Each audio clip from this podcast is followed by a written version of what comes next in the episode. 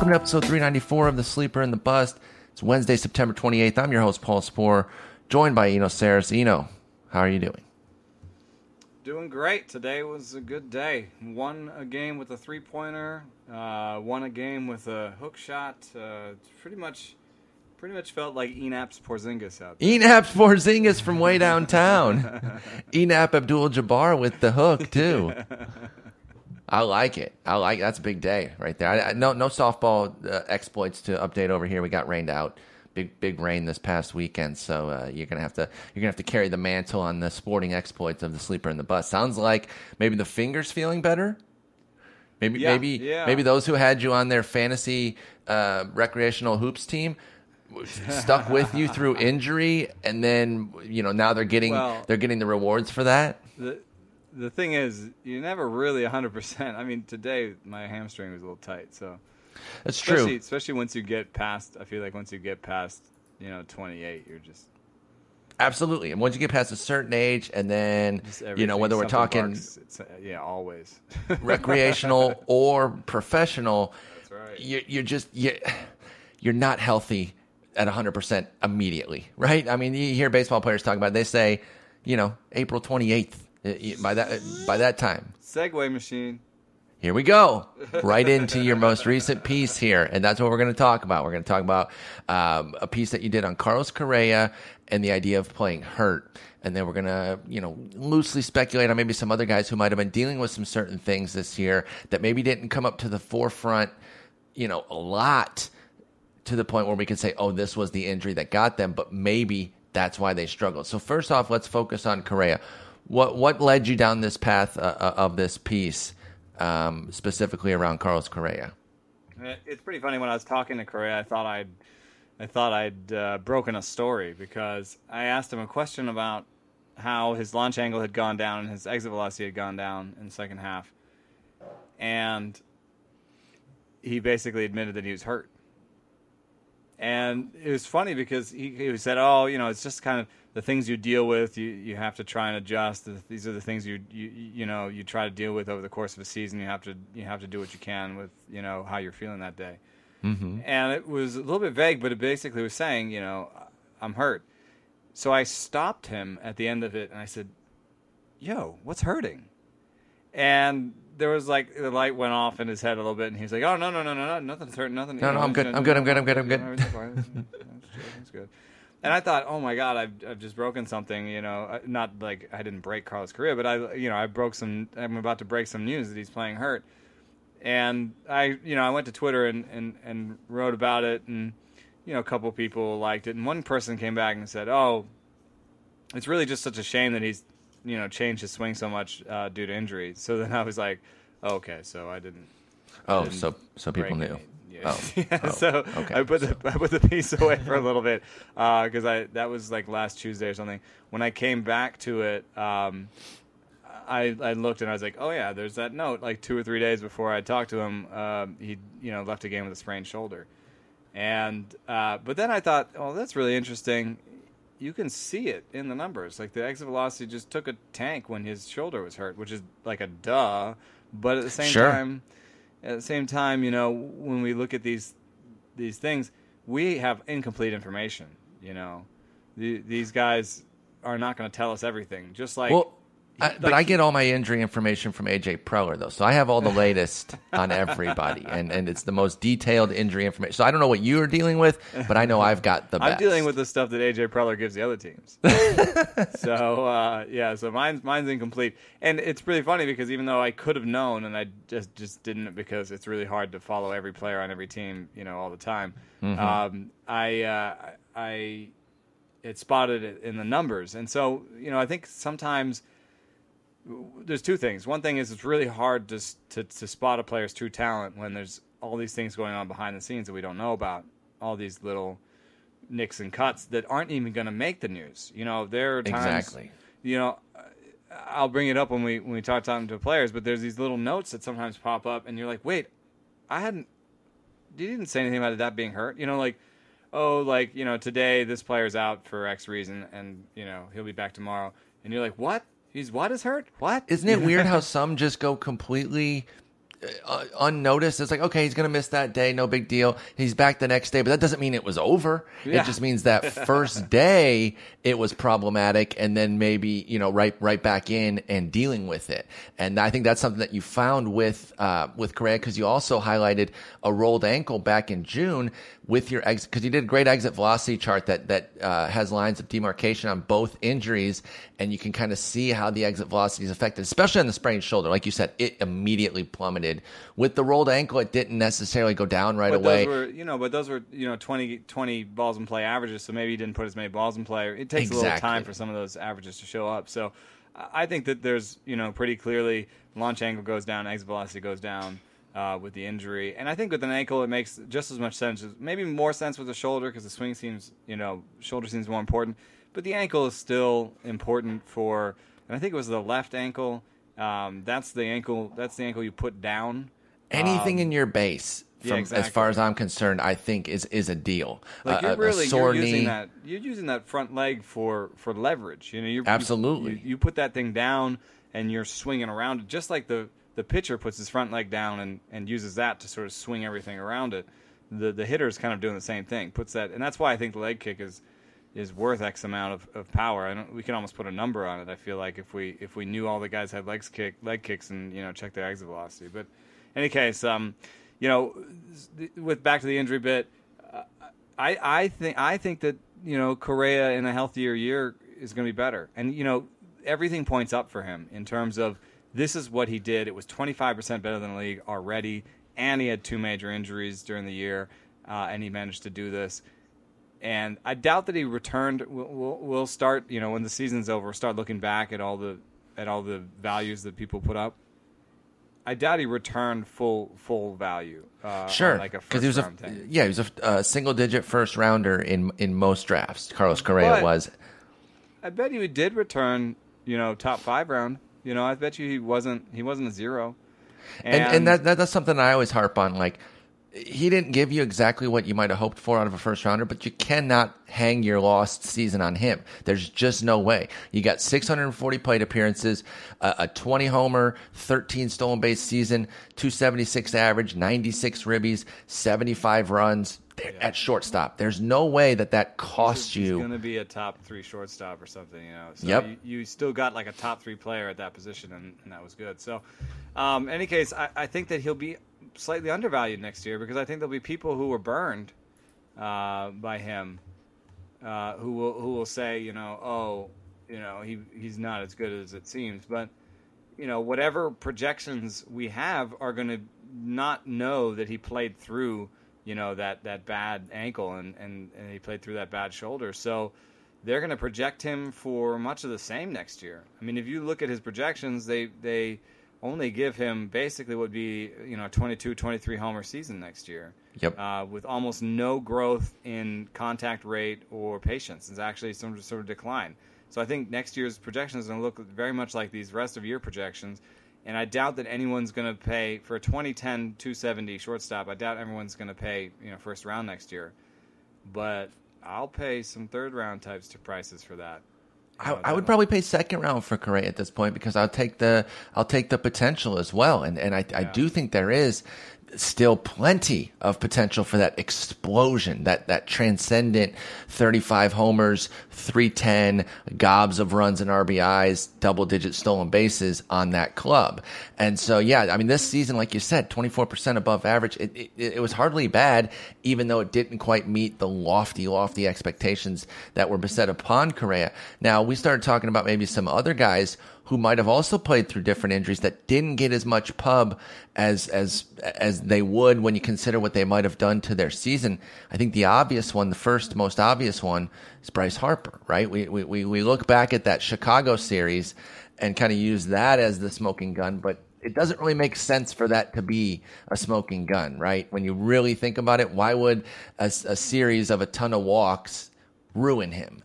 And and that's essentially what's happened here. Instead, it looks a hell of a lot like what we've seen from Chris, uh, Chris Harper. Who the heck? Oh, that's one of my buddies. My, my one of my friends is named Chris Harper. Uh, it looks a lot like what we saw out of Bryce Harper from 2012 to 2014. And what was wrong in all three of those seasons? He played through injuries here and there. There were some he couldn't play through, but even when he was playing, a lot of times Harper was hurt. So it looks like a situation where he did get through 144 games, probably going to wind up just around a buck 50 if he finishes out the season here. Uh, good 2020 season with the counting categories, but but clearly underwhelming against expectations with just a 244 average. And then wasn't it Tom Verducci who speculated on some injury recently for um, for Harper that was beyond the neck? Didn't he suggest a shoulder, which we just got done talking about with Correa? What do you think about Bryce Harper's season this yeah, year? And Mike Petriello actually pointed out that um, that uh, Bryce Harper is playing shallower and shallower, and that his his throws on competitive plays have gone from like 98 miles an hour to like 88 miles an hour, and wow.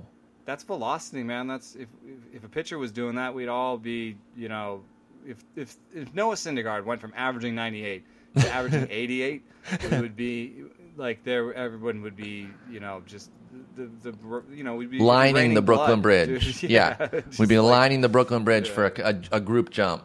Yeah, it'd just be nuts. I mean, he wouldn't be pitching first of all. So I mean, he can still provide value, and that's why he's out there, and he's still a good player. But you know, again, the projections are gonna are gonna ding him for this for this year, and um, and they probably you know maybe they shouldn't.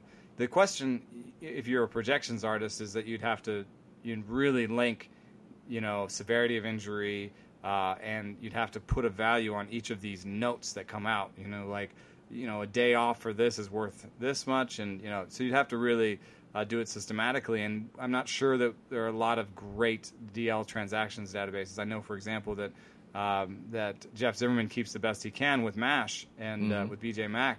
Now uh, the two of them are trying to do their best to keep that up, but it's still very difficult. So. Um, you know, it's one of those things that maybe a human can add eyes to.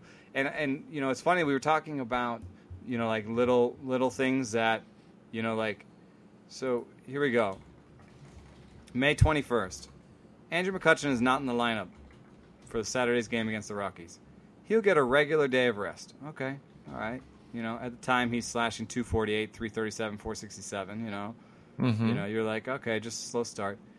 Uh, a week later, Andrew McCutchen left Thursday's game against the Marlins with right thumb discomfort. It's unclear when or how McCutchen got hurt. That's huge, and And we and uh, we didn't talk about it. And and of course, because we didn't think it was a big deal, he Yeah. gets back in the lineup uh, three days later. So he was out for three days with a thumb injury, but we don't know what the thumb injury was, and it's just a lingering issue. Oh, that's And it could have started the week before when he got that quote unquote uh, regularly scheduled rest. Right. Yeah. Uh, you know, later. Um, you know, let's see here. Uh, He had tightness in his left quad. McCutchen did in spring training as well. I saw a note on that when I was Yeah. trolling through because we put him down as as one of the names. So that could have been getting him early in the season before Andrew the thumb. McCutchen is not in the Pirates lineup Sunday after banging his heel. It's a month later on, the, on a play at the plate. Uh, his heel started to bother him. May not be a big deal. Back in the lineup the next day. Well, you know, Brandon Phillips was 30% worse than league average for the first half. And he said he suddenly said, you know, with the second half that was much better, he said, "Well, you know, my toe was bothering me the whole time and I finally found like an orthotic that worked." Uh, oh, That's a huge situation. So I don't know. It, it, the takeaway is t- is difficult, except that it is it's something. It's not that you know I'm going to you know throw away Andrew McCutchen the first time I see a heel note, but I think for DFS, you know, for example, if there's been a little note like that in the last couple of days, I think I might stay away from a guy just or, because. at least, or at least be uh, focused on them a little bit more and say, hey, we don't know the severity here. I'm not going to wildly speculate, but remember he had a thumb, a quad, a knee, and, and, and a heel all in the span of two months. Maybe Yeah. that's why Andrew McCutchen is so far below the levels that we expected. you know, and then no real uh, notes after that for the rest of the season. And you look at, you know, his uh, first and second half splits, and uh, his OPS went up, you know, 60 points, and you know he hit 272, and you know was much closer to his, his normal self. So, hmm you know, it, I don't know. He's still going to be turning 30, and he's not stealing bases anymore like he used to. Again, How much is that related to injury? Because he's. I, I think that's mostly. I, I think that's where the that really comes in. These nagging injuries is, is in something that is elective, like stealing bases, and we, we talk about these guys like quote unquote losing their speed as they get older. I don't know that it's so much that. And obviously, in some cases, yes, but they move into the middle of the order. They they run less, but because they have to protect themselves as run producers, I think it's a lot of it's even more elective than it is just a degradation of speed. Even though speed is one of those skills that uh, the, the curve of it is is pretty much straight down by the time you get in in the majors. So I, I think I would bet a ton that these nagging injuries. We just found three right away on McCutchen um, in the early months. Probably led to him having three stolen bases through July.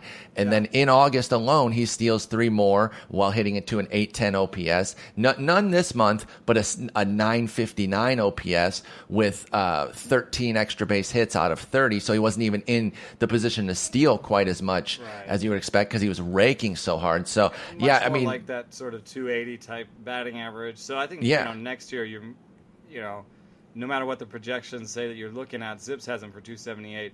I would, I would have him at like a 290 hitter next year with 25 homers and 10 stolen bases. You know, he's uh, uh, turning he's turning 30 in this offseason. He's not, you know, he's he's not dead yet. You know.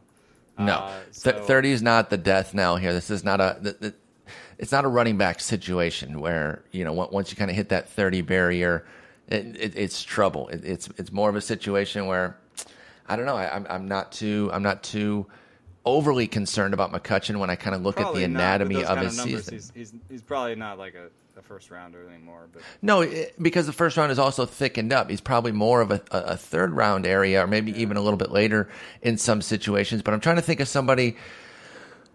Was there anybody who had this kind of down season, like a veteran, an established veteran, who had a season like this last year, where they were a little bit off off the beaten path from what they were Miguel usually, Cabrera up to 22 this year.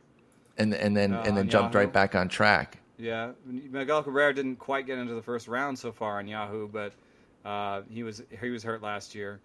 Um, Wil Myers is kind of the the perennial guy. Is there? Should we go back? Obviously, we're not going to do it here on the fly. It would take a lot more, especially going through 2015 stuff. Well, Zimmerman usually kind of does this, so. He'll, But what what about what about Ian Desmond? The season that he had last year, did he play through some things? And all of a sudden, he comes back twenty percent better than he was. Uh, not overwhelming at a one hundred three OPS plus, but from a fantasy standpoint, he's back to twenty twenty, playing really well. I mean, would it stand to reason that maybe he played through some stuff last year, and, and then all of a sudden adds one hundred and ten points to his OPS, due only to health? You Hanley know, uh, Ramirez last year. Yes, yes, and and, that, and that's one that we knew, right? We saw him blast into that Oh. sidewall at Fenway. Adrian Beltre. Beltre's a good one. Victor Thumb Martinez. really bad, and he came back before he should have. I actually saw him in the clubhouse, like you know, tugging at his thumb before he was in the game, and he was he basically answered questions, being like, "I don't know, I don't know, I don't know, maybe," and then he was in the game, and I was like, "What?" Uh, As his he- thumb is ballooning up like a cartoon exactly. character, a giant red thumb. Like, nah, he dude, it's fine. changed It's fine. his like swing to make it work. So He got 15% better this year, Adrian Beltre did, which was, you know, still off from, from 2014, but in line, more in line with a, uh, an age related decline as opposed to the plummet that Adrian Beltre had last year, going from 879 to 788 and then back up to 872 this year. Victor Martinez, I think, is another one. Even when he came back, uh, for the first, I'd say at least month, month or two, last year, it was clear that his bottom half still was not there uh, after the knee surgery, and then he'd show spurts, but he was never quite himself. This year, has health, plays 151 games, or at least so far, 605 plate appearances, and you know didn't quite get back to that obscene 2014 level. Nobody expected that, but played to the to the level of expectations that we had last year.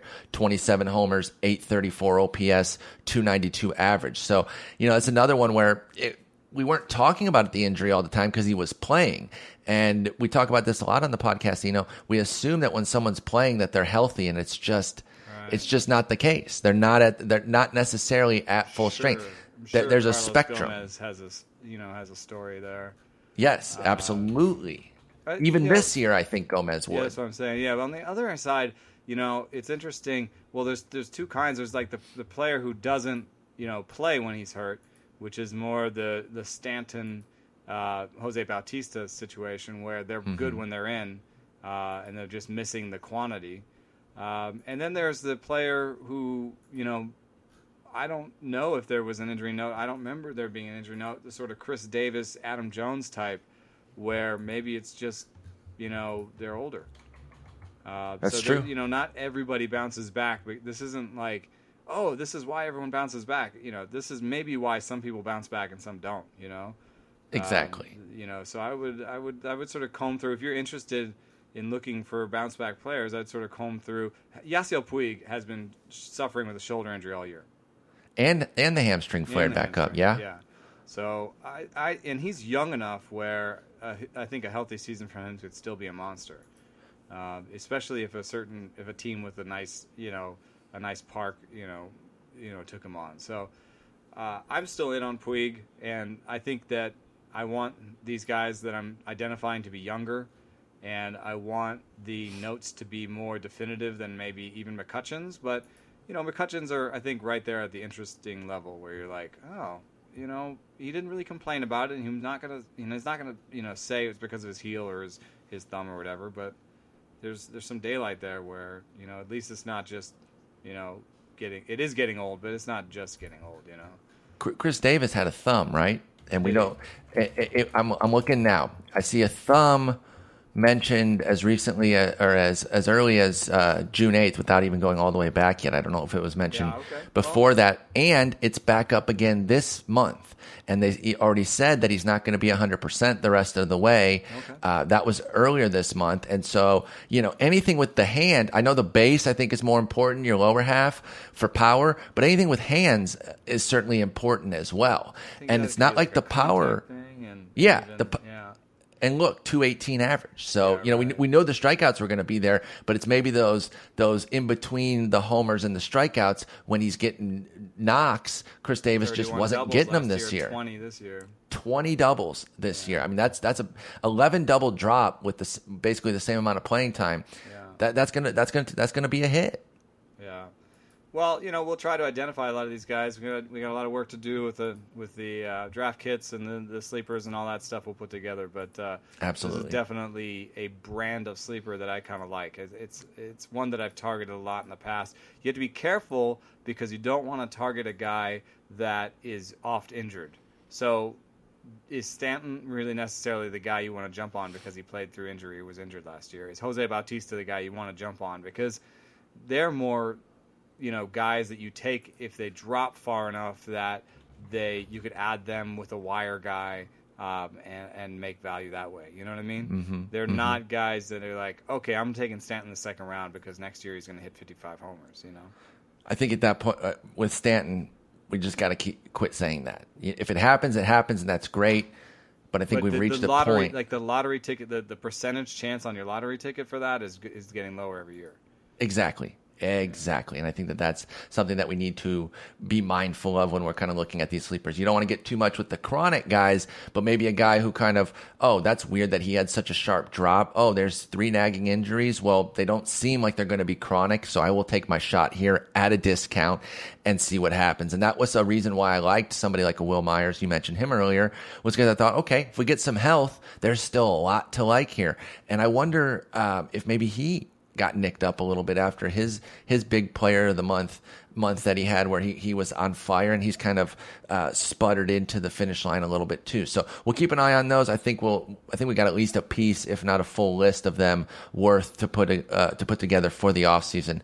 But I want to talk a little bit um, about an award here, which will give us a chance to talk about two really really sharp rookies this year and and the debate is raging on now. It first started off as a little bit uh, uh, of a goof, I think. I, I don't think anybody was necessarily serious about it when Gary Sanchez really got going because it was you know a two week run. Okay, you know Sanchez for Rookie of the Year, wink question mark. Not really, but now you look at it, and I think the 20 homer threshold is is meaningful for people, uh, right or wrong, and th- and now they're really really seriously questioning it. Yes, I am a Tigers fan, but even uh, putting that aside, I just don't think that you can take it away from Michael Fulmer, who has been excellent for a full season. I mean, we're looking at a sub three ERA, depending on how his start goes tonight. I mean, 628 batters faced versus 213 plate appearances, 3x the playing time. Um, for me, it's still Fulmer, but how do you see this this AL Rookie of the Year battle going with San, uh, Gary Sanchez versus Michael Fulmer? Yeah, I think it's uh, Sanchez for me. The the the question, I hate you.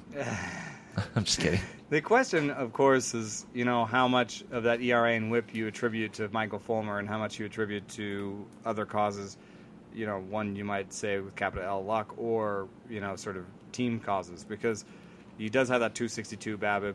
You know, And, and the. Tigers actually have good defense up the middle. So something that used to be a problem for Yeah. that club was team defense. Now you're looking at a Kinsler Iglesias Keystone combo.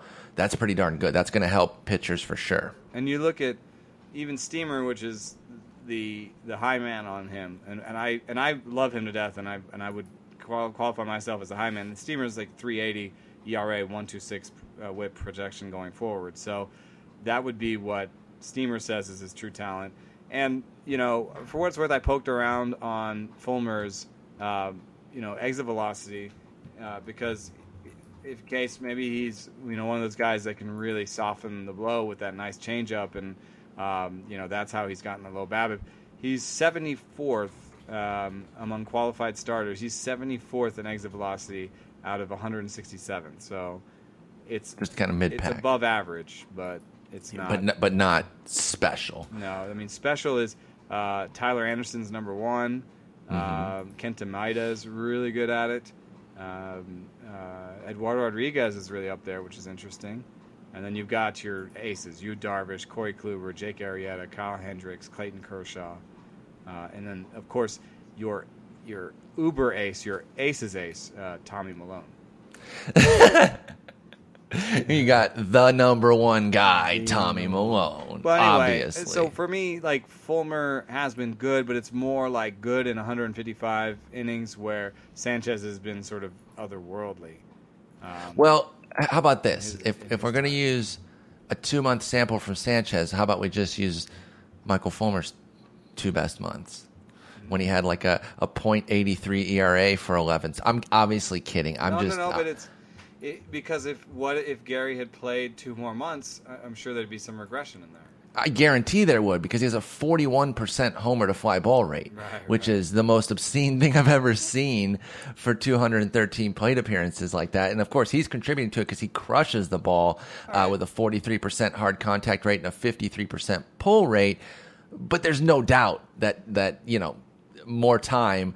Even even 50 more games, like you said, another two months would certainly regress that. Let's go. To, Um, let's go to projected rate stats. So, uh, Gary Sanchez, his projection, which is supposedly his true talent, which is sort of what that Correa thing was about. But let's say his projection going forward, the best one is 115. So, basically, 15% better than league average with the stick, plus positional value and, and defense. But let's just go with that with the bat, 15% better than than league average. Um, Carson Fulmer's Michael Fulmer. Michael, yeah, Michael, not Carson. Uh, Michael Fulmer's best ERA minus projection. Um, oh, they don't actually just sort of project that for you, do they? No, but you mentioned the 380 ERA and, and the 126 WHIP uh, that that Steamer had as the best one. That's going to be League average? right around average, really. 380, 126. I can do this real quick. Pitching leaders, league, uh, league stats, starters, AL. Uh, oh no, no, oh no, uh, 444 ERA. Okay. Um, Well, yeah, with all the homers, think the averages have really gone up. Uh, all of a sudden, a, a mid to upper threes ERAs good again. Remember as recently as last year. So, um, you know, I think uh, that's weird though because yeah, that's funny because he could have a 100 ERA minus, but it would be with all relievers in it. The average starter has 105 ERA minus because it's hard to be a starter in the American League. Absolutely. So, um, okay, I think maybe he, he could be close to 10 to 15 better than 10 to 15 percent better than league average. Which is right around where, where Sanchez is with this projection. Then so then you give it- him then you give him the innings. It, it, it's I, think Sanchez has really made it interesting, which I didn't really think he was going to be able to do because I kind of thought that he would cool down a little bit in September, you know, after that after that amazing August, and, and he just hasn't. He's been so obscene. He's definitely going to get votes. I really think that this is going to be a close one. Uh, but again, I, I I do lean on the, on the value of pitching the entire season over two months, especially when we regularly talk about taking a little bit of the sting out of September numbers because of the way the game is with the with the watered down pitching. I think even when you fact once you factor that in too, that's that's just another little hit on Sanchez. So you know, I fully respect what he's done. I'm I'm on board with him as as one of the one of the top catchers next year, even based on only 213 plate appearances. But for me, it's Fulmer.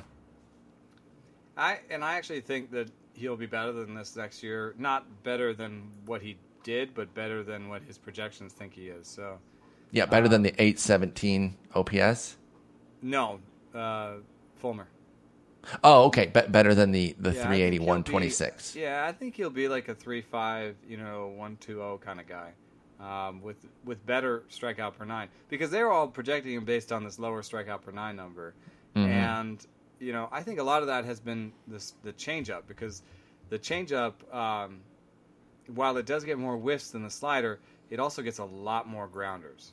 So Exactly. A lot of weak contact with that. That that changeup was the game changer. I mean, Right, and throwing that a lot more, I think, has, even though it leads to more whiffs, it also leads to more ground balls. And um, I think there's been a lot of guys he'll be willing to. Let me see. I'd like to see how many he threw to right-handers. Yeah, look at that. He threw 13% changeups to right-handers. Those are those, those 13%. Those could all be sliders in terms of uh, strikeouts, right? And I'm not saying Mhm. that he'll necessarily convert all those to sliders next year. But if he starts to feel something going the other way in terms of balls in play, or you know they start keying on that change or whatever, he can go back to the kind of strikeout, you know, the high strikeout guy he was before. exactly. He didn't throw Yeah, I completely agree. So I, I think he'll be more like an eight K nine guy. Um, the command seems to be good. The only question I have is injury, and that question you have for everybody. So um, I I think he'll be one of those good like threes you buy as a three. It, it'll be will be weird if he wins. If he wins the, the rookie of the year, you know maybe he maybe everyone buys him as like a one. Yeah, that that it will it will almost hurt Michael Fulmer's value because the, it'll be that kind of signature thing where they say, "Oh, he's rookie of the year. Let's bump him up ten spots or but whatever." if you're but in if, a league, this is a key thing here. This is when you need to know your league, because if you're in a league with projections, I don't want to say that projections fascists. Let's call them that. um, if you're in a league with projections fascists, they may undervalue Michael Fulmer. Absolutely, and all young like, guys, really, maybe Yeah. even Sanchez as well. To be honest, they'll see some 380, uh, 380 ERA, and they'll say, you know, this guy's okay. Uh, and they'll think, I'm probably not going to get a lot of Michael Fulmer shares because people will overvalue him because of the rookie of the year. So uh, th- those leagues, you have to say, well, you know what? I'm going to bump him in my projection sheet to 3 5, 1 2, see where that, what that punches out, and actually buy him at that level. And uh, and probably and and have a chance to even you know do a little better than that if he has like a full quantity Cy Young type season, which he's that kind of arm when he's healthy. Um, then the, the other kind of leagues are the ones where they say, well, he won Rookie of the Year, he's going to be an ace. You know, I love him to death. And those are the years where maybe you step off because you say, well, it's a pretty violent delivery. He did only have seven strikeouts per nine, basically, and you know, we don't know that he's like a three-one type guy. You know, so absolutely. I I, I think he's going to be one of those kind of up in the air guys. And you, and you make a great point about knowing your league.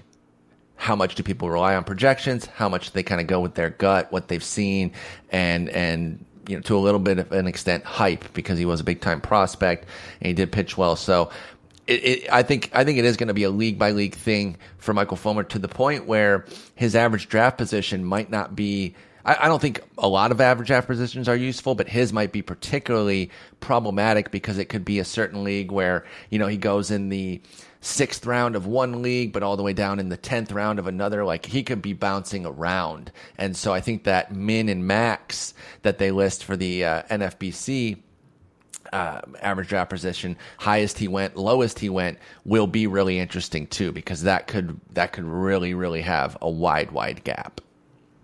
Yeah. All right, all right, Nino. Let's uh, let's move on and talk some hidden second halves here, real quick. I want to get your thoughts on four guys, two hitters, two pitchers, one from each league, um, in each here. This one was re- requested multiple times, including one tweet today that we got uh, requesting that we discuss Willie Peralta. Now, if you'd asked me to bet if anybody would ask us to purposely talk about Willie Peralta in June, I would have laid the most obscene odds possible for you that, that there's no way that anybody would ask us to purposely do that mm-hmm. because Willie Peralta's mom doesn't listen to the show anymore. Mm-hmm. And so, you know, say all those bad things. She got really upset when we were talking about his 6.99 ERA in May, and we were saying get rid of him. She said, "Fine, unsubscribe. I'm going to go listen to the uh, CBS pod." Okay, fine. Hey, they do good work over there, Ms. Peralta. But uh, now we're back, and we're talking Willie Peralta because he had an injury. He was gone from June 11th to August 9th, so essentially two months. And since coming back from injury, he's really looked like the guy that I don't know if you were ever suckered by him, uh, but I certainly was. I saw some stuff in Willie Peralta that I liked, but I'd, I'd long quit him. I'm not trying to take credit on this at all. I had long quit Willie Peralta, but nine starts, 55 and two thirds innings of a 323 ERA, 48 strikeouts. Let's see, that's a, uh, I'm trying to do the whip by uh, 118 whip. So 323 ERA, 118 whip, 48 Ks and 55 and two thirds innings for Willie Peralta. Looking pretty darn good. Has five strikeouts in eight of the nine outings, uh, five or more. And then there's a one strikeout outing in there against Seattle. But other than that, he's been great. Hasn't allowed more than four earned runs in any of them. Of course, being on Milwaukee and having the ugly numbers that he had in his first 13 starts, nobody's really noticing it. Did you get a chance to take a look at Willie Peralta and see if anything has really changed with him? There's a little bit of a case of well, first of all, his velocity came back up, um, which is you know has to be related to that uh, injury.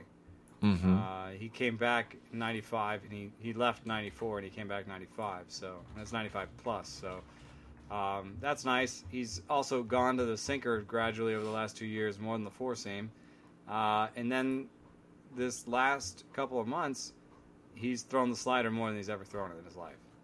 And you know I, it could be one of those you know scares the death of scares the, you know that you see the end of your career kind of in your uh, rearview mirror coming after you, and When you, uh, yeah, when you're toting a 7 ERA, you're thinking I'm going back to Colorado Springs and I might be off of me- that team this- soon. Let, let me throw this slider thirty five percent of the time. So, Mm-hmm. um, you know, it's uh, it can work. It means that he's got to throw the slider sometimes in, in in counts to get you know stolen strikes and stuff like that. But his his strikeout minus walk rate when he came back was fourteen percent, which is you know above average. You add in the fact that um, you know, a, a fastball on 95 is, is going to give up fewer home runs, should give up fewer home runs, and you know, uh, a lower BABIP. You know, all things being equal, that was that might be old research now though, because baseball has fundamentally changed. But you know, I, I still I still would like to have the 95 mile an hour guy. So Absolutely. uh, he's still though he's still a two pitch pitcher, and you know he doesn't really trust that that um, that changeup. And so Never has. Lefties have a 356 WOBA against him. That's decidedly Mhm. above average. It's a lot of home runs. Uh, they have a 287 average. They basically have a 900 OPS against him, and that's uh, career. So- wow. That's insane. They're a first round player against lefties are a first round player against Willie Yeah. Peralta. Yeah, and then they drop down to uh, it's actually a pretty big split. They drop down to 700, uh, you know, from the left, from the right. From from the right side, yeah. You know, 700 is more like your, you know, your shortstop, your backup shortstop. So, Mm-hmm. um, you know, they're more righties than lefties, so that's how he can he make his way through. But I think it's more like of a sneaky DFS play against a righty heavy lineup. Um, you know, sneaky stream. Uh, not something maybe like an NFBC bench piece uh, next year, real deep league where you you put him on your bench and you say he's a guy that you know it's almost draft and follow in NFBC because you can't trade and um, you, you can pick up guys off the wire, but you know those things are so deep that you know having a guy like Peralta on his good streaks or in those sort of streamable situations, you bring him, put him on the, the starting lineup just for just to get maybe ten starts out of him over the year. You know? Absolutely. No, I, I completely agree. I like how you uh, tab it as like a draft and follow situation because yeah, if you if you get met, mixed up with with some lefty heavy lineups, you're dead meat. You mentioned Especially the homers. Mahomes. 13 more homers in 30 fewer plate appearances for his career against lefties for Willie Peralta. And that's that's dangerous. And and obviously there's going to be teams that uh, are going to be smart enough to to stack that and they're going to say let's let's get our lefties and our switch hitters in here to to club him. So that that is Well, I mean, something that is almost on concerning. the GM level. I think it's not necessarily on the managers. It's more on the GM level. Like the, the, the, the Indians had the platoon advantage at the plate and on the mound more than any other team in baseball this year, and I think they combine the sort of savvy of uh, of the platoon meisters uh, in Oakland and, and maybe in L.A. and Tampa uh, with you know slightly more resources than Oakland um, and um, some longevity. You know, the Indians front office has been there for a while. They just lost Shapiro, but a lot of those people have been there for a while. So, um, you know, I don't think that you can blame what's a righty heavy team.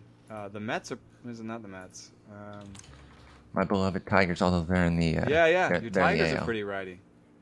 Yeah, Uh, They were, they've really only got you know Victor Martinez is a is a full time Switch, switch, hitter. Um, from the left side, uh, no no no regular starters. In fact, they're they're they're only uh, regular lefties end up being switch hit switch hit types. Jarrod Saltalamacchia, the backup catcher, and then uh, Andrew Romine played. What I would probably consider too much this year, 194 plate appearances as a switch hitter as well. as so yeah, does. yeah, they're very, very, very righty heavy sort of team. And so if you if you kind of troll through, assuming he stays with Milwaukee, you go troll through the the lineups and you see the teams that are that are righty heavy. That's where you're going to want to pick on um, pick on those clubs with Willie Peralta, unless he learns a changeup. Otherwise, he's just he's just got to be a streamer. All right, next guy is Eduardo Rodriguez. And, you know, we're certainly hoping for more out of him to evolve into that full time kind of guy. He shouldn't necessarily be stuck with these same kind of uh, uh, splits here. If you look at his first half, 859 ERA in six starts, 29 and third innings.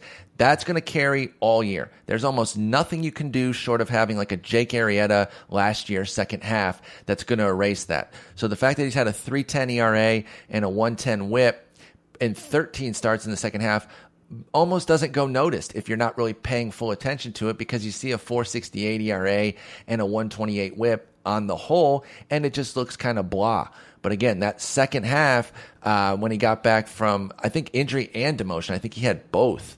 Uh, at some point this year for Eduardo Rodriguez, but he's been he's been on track now since the All Star break. Has only allowed more than three earned runs twice in those 13 starts, 70 strikeouts and 70 and two thirds innings as well.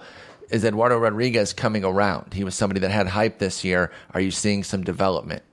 Yeah, I talked to him a little bit in Toronto, and we talked a lot about the harder slider. I also asked him where he found the velocity because if you remember way back when, when he was a Baltimore prospect, um, you know, he, the reason he got traded for Andrew Miller was because he kind of went from 91 to you know 93, 94 Exactly. overnight. Yes. And he basically said, I had knee surgery and I came back and I was throwing 93. So it could be another one of these cases of injury, you know, hiding, suppressing some true talent there. And, and then that lower half gets back, and boom, a lot of right. strength there. And then we saw that over the course of this season as well because he had a knee problem again. And he said he couldn't land, and it was on the front knee, I think. And we know from driveline baseball that the front knee is the one that creates a lot of the velocity on the landing. So, um, not surprising that his slider, which he sort of fiddled with the grip a little bit, and he changed up his his process with that. But it's not surprising that he, he the knee got right, the slider got harder. Um, you know, to be fair, the slider got harder to where it was last year, but um, you know, it went from 82, 83, 84 early to 86, 87. Um, you know, uh, late, and I think that I think that's important. I mean, we know that, especially when it comes to like third time through the order stuff, uh, you're like 10% better if you have another pitch, and you know, even as much as he has, uh, you know, some you know, fastball, you know, four seam, uh, two seam action he can do, and the changeup's really good. He needed a cutter or a slider. And, Had to have a breaker, absolutely. and now he can back foot that thing, uh, and it's not he's not just throwing it to to lefties. Um, you know, his usage of the slider to righties uh, actually went up just as much, um, and uh, he's got it up to 12, 15 percent, which is right at that line where you're like, oh, I can believe this guy now. Hmm and and there was an issue with Eduardo Rodriguez last year, and I think even earlier this year of like pitch tipping as well. We haven't heard much of that. So when you Yeah, factor in the he health, fan- fanning the glove. Uh, When- when- when you- when- you clean that up with the health, and all of a sudden you get a really big second half. And now they've got someone they can rely on in the playoffs too, especially as uh, you know things kind of break down. And now it's looking like a Porcello, uh, a Price Porcello. Erod, uh, I, I don't know why I said that. I hate Ed. I hate Ed. that. Please, Ed, Ed. uh, i- i- i- you got Ed there. You got Eduardo Rodriguez. Uh, now you have three guys that you can kind of rely on. I really like the way he's hitting into the finish line with uh, big start in Baltimore, seven strikeouts, two two earned, and six and a third, and then even the start in Tampa Bay, who I mentioned to you on the last podcast, they'd been hitting lefties really well, and he goes in there for five and a third only because he ran up a pitch count pretty high to 113 pitches because he had 13 strikeouts. So what is that? 16 outs, and 13 of them were strikeouts. You know, I, I yeah. I, I you really- like seeing a guy go deeper, but I'll take 13 strikeouts in a five and third any day. obviously there's a health issue here. I mean, there's there's very few you know big meaty seasons on his resume. He has in 2013 he managed uh, 140 innings, and that's about that's his max. I mean, this year 140 again. Um, last year, actually, last year was like 169. So the, he could Nice. actually you know throw 160 innings next year. 180 even. So he could give you almost a full slate. Uh, and here's how he beats his projections. He's he's let's see here. He's um, what, what was I? What was the stat I just gave? Uh, he's like third in in here it is. He's sixth, and if you take out the relievers, he's fifth in exit velocity. Oh wow! oh yeah, that's right. So yeah, he um, you had mentioned that. 260 balls in play, and that that includes those home runs. So you know, there's a lot of soft contact in there. So that 276 BABIP, yes, some of that's because that some of them are leaving the yard, and that's not included in BABIP.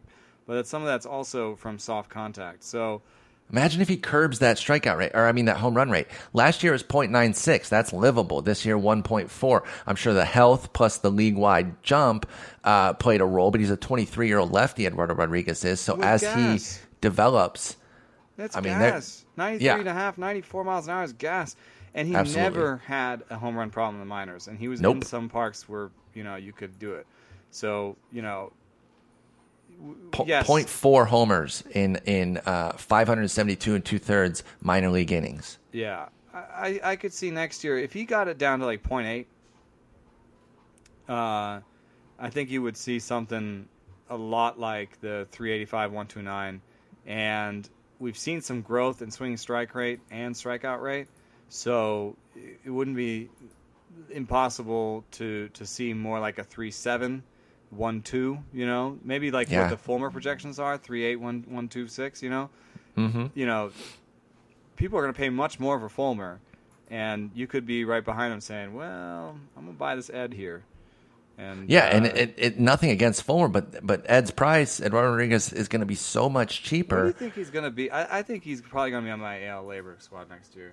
Yeah, be because like he's- a three to five dollar player. He's not going to cost a lot. The, here's the only thing that can change it is if he goes and has a huge playoff, right? Yeah, on the big something we'll stage. to- you know, when we when we do our playoff podcast, a lot of it will be how much will this you know make this guy overvalued and how much will this make this guy undervalued. So Exactly, and I, I think he's somebody who could be susceptible to it um, if he does well. So I'm, I'm certainly not going to root against him, but that would be the, the the one downside would be that it would boost his price back up, especially playing on Boston. He's not on an obscure team, so if he if he goes out and dominates and they have a big run. That will send Rodriguez's price high, but for now, he definitely looks like somebody that you should be sleeping on, uh, or, or let him sleep a little bit and take that discount because there's still a lot of talent here. And I loved him coming into the year. He was part of my wide awake sleepers, guys that uh, you know everyone was kind of in on, and then he faded because he started off so poorly, and now he's showing why there was such hype. All right, two hitters real quick. Guy we check in on a lot this year.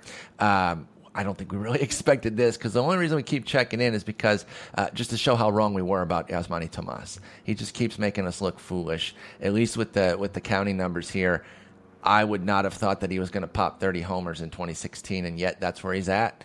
30 and 80, 30 homers, 80 ribbies, 269 average for Yasmany Tomas.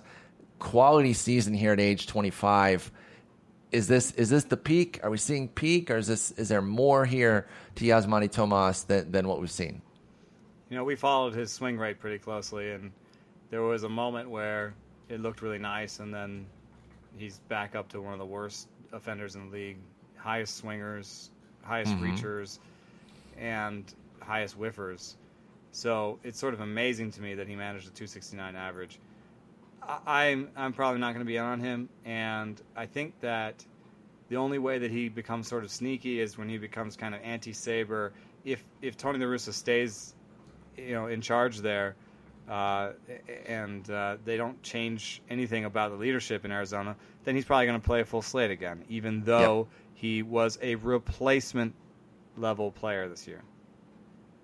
I mean, zero outside of wins.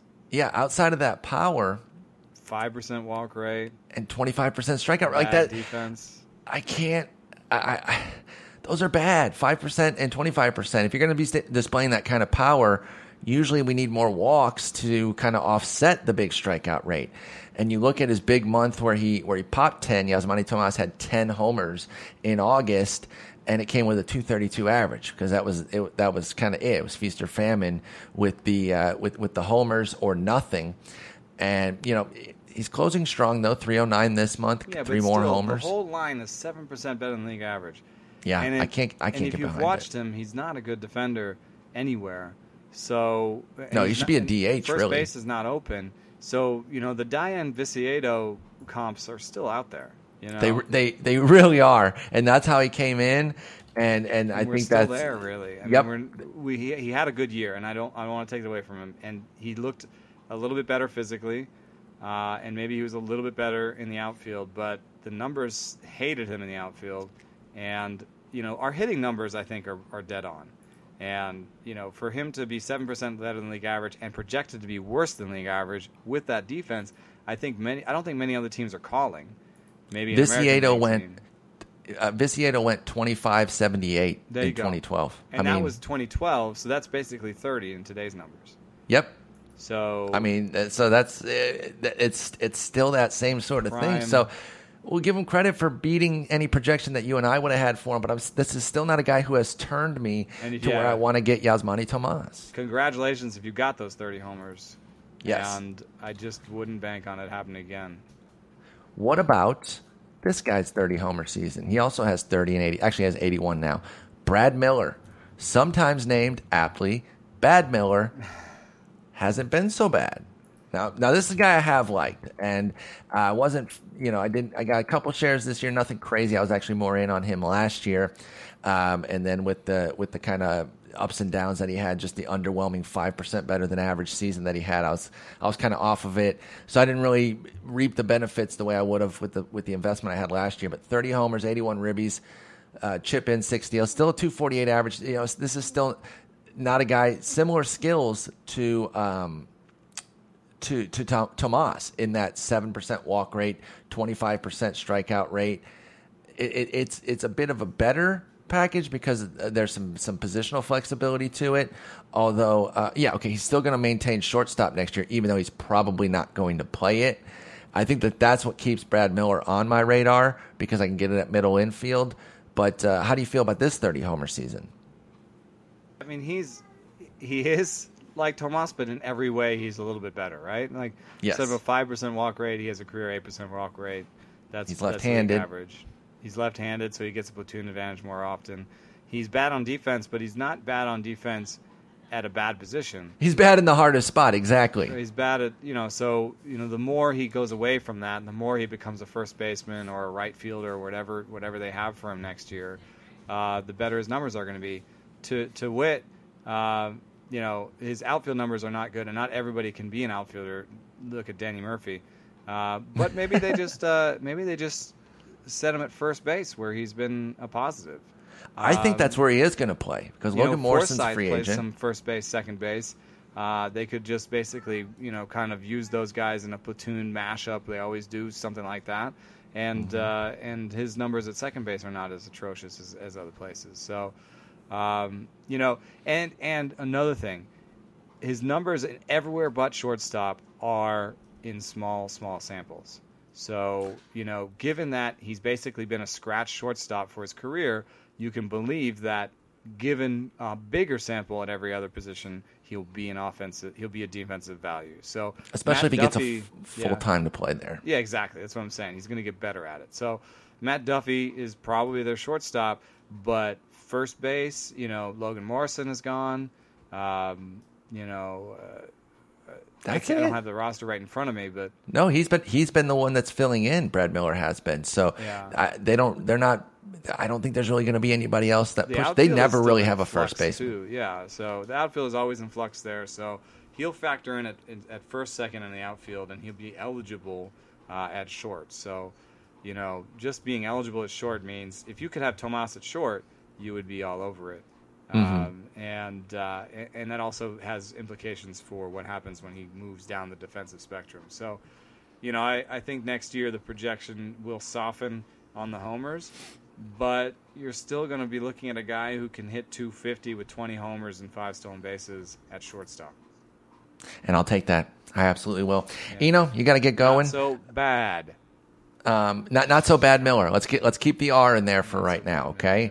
Uh, one one fourteen WRC plus right now. We're going to take that. A uh, couple couple good games here down the stretch, and he'll end with an OPS north of eight hundred. He's at seven ninety nine right now. Uh, so Brad Miller, quality season at shortstop. He's also you know, a little bit. You do have to remember this when you're looking through all the numbers, and you and if you get too into like looking at one player and be like, "Oh my God, Brad Miller, amazing," you have to really, really remember the jump in the entire league. The league Yeah, exactly. So you know, 20, 20 is the new ten.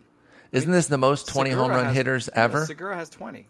Yeah, when when Sanchez and Segura, I think they hit their their twentieth homer uh, minutes apart on the same day, and they set a new record for the most twenty home run hitters in a season. Like I, I, I still, even though we've talked about it a lot, I've talked about it with you, I've talked about it with Jason. Even though it's still been talked about a lot, I still am not sure that we're covering enough just how crazy the home run surge in the league has been It this year. mean, It- it, the funny thing is, yes, it makes steals, you know, more undervalued. However, if you take a zero home run guy now, you're even penalized more. Yes. So- yes. So if you take that Ben Revere, you really have to. You gotta pair him with like Carter. better. You know, the Blackmon Yes. types get better. Even though Blackmon himself only stole like 10, 15 bases this year, you know, those guys keep you in that sort of like the average slot. I mean, we have to look at this. The average slot on the 12 team uh, roster probably produced like 18 to 25 homers this year.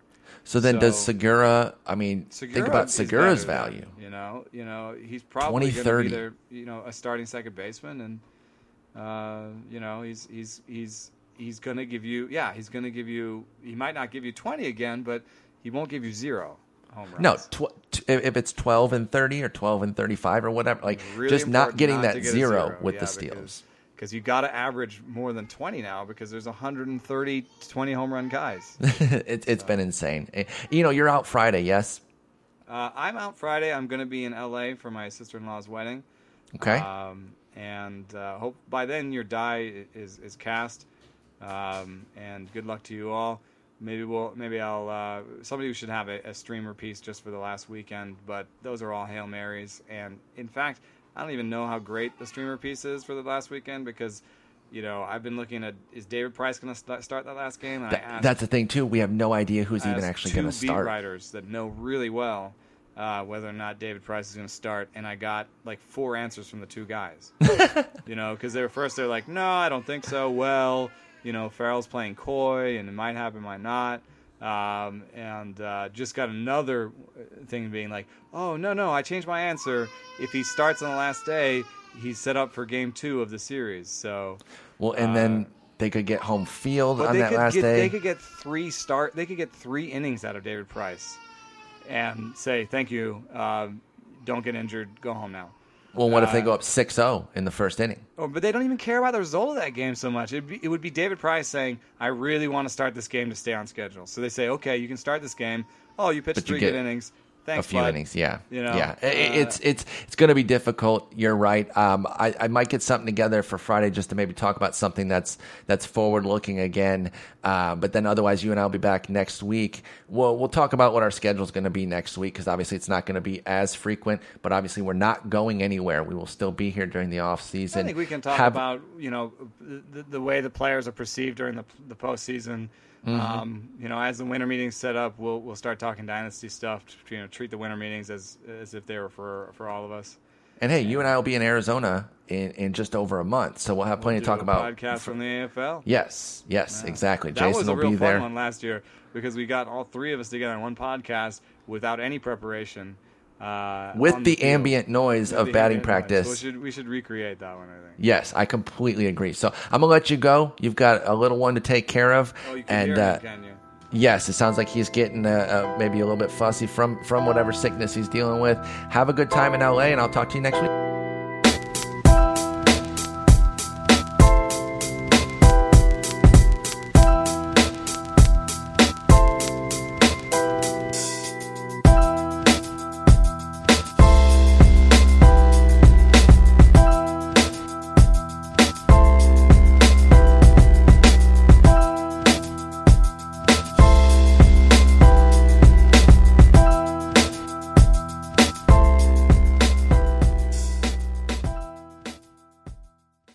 Have you ever been frustrated trying to buy tickets online? Most sites make it complicated and then try to sneak in huge fees at checkout. That's why you need to try SeatGeek. They've made it easier than ever to buy and sell sports and concert tickets. The baseball season is winding down, but we're about to have the two biggest months of the regular season, so you're definitely gonna be wanting tickets. If your team's in con- in in contention, you might be making a decision kind of at the last minute. You know what? It's Tuesday night. Let's go ahead and go. You jump on SeatGeek and you're going to guarantee yourself the best prices, even with that sort of uh, game day type of buying, as opposed to buying them in, in advance.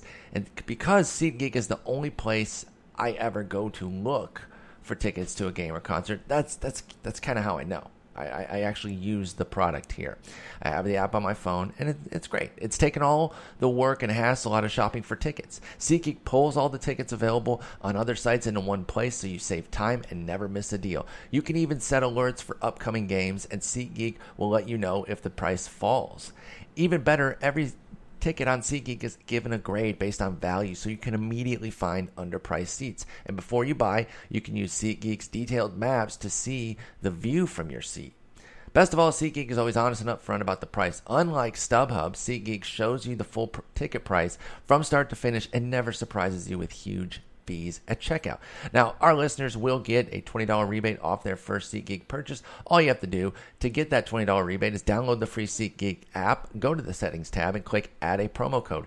Enter promo code SLEEPER, S L E E P E R.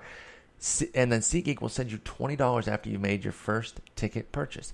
Download the free SeatGeek app and enter promo code SLEEPER today.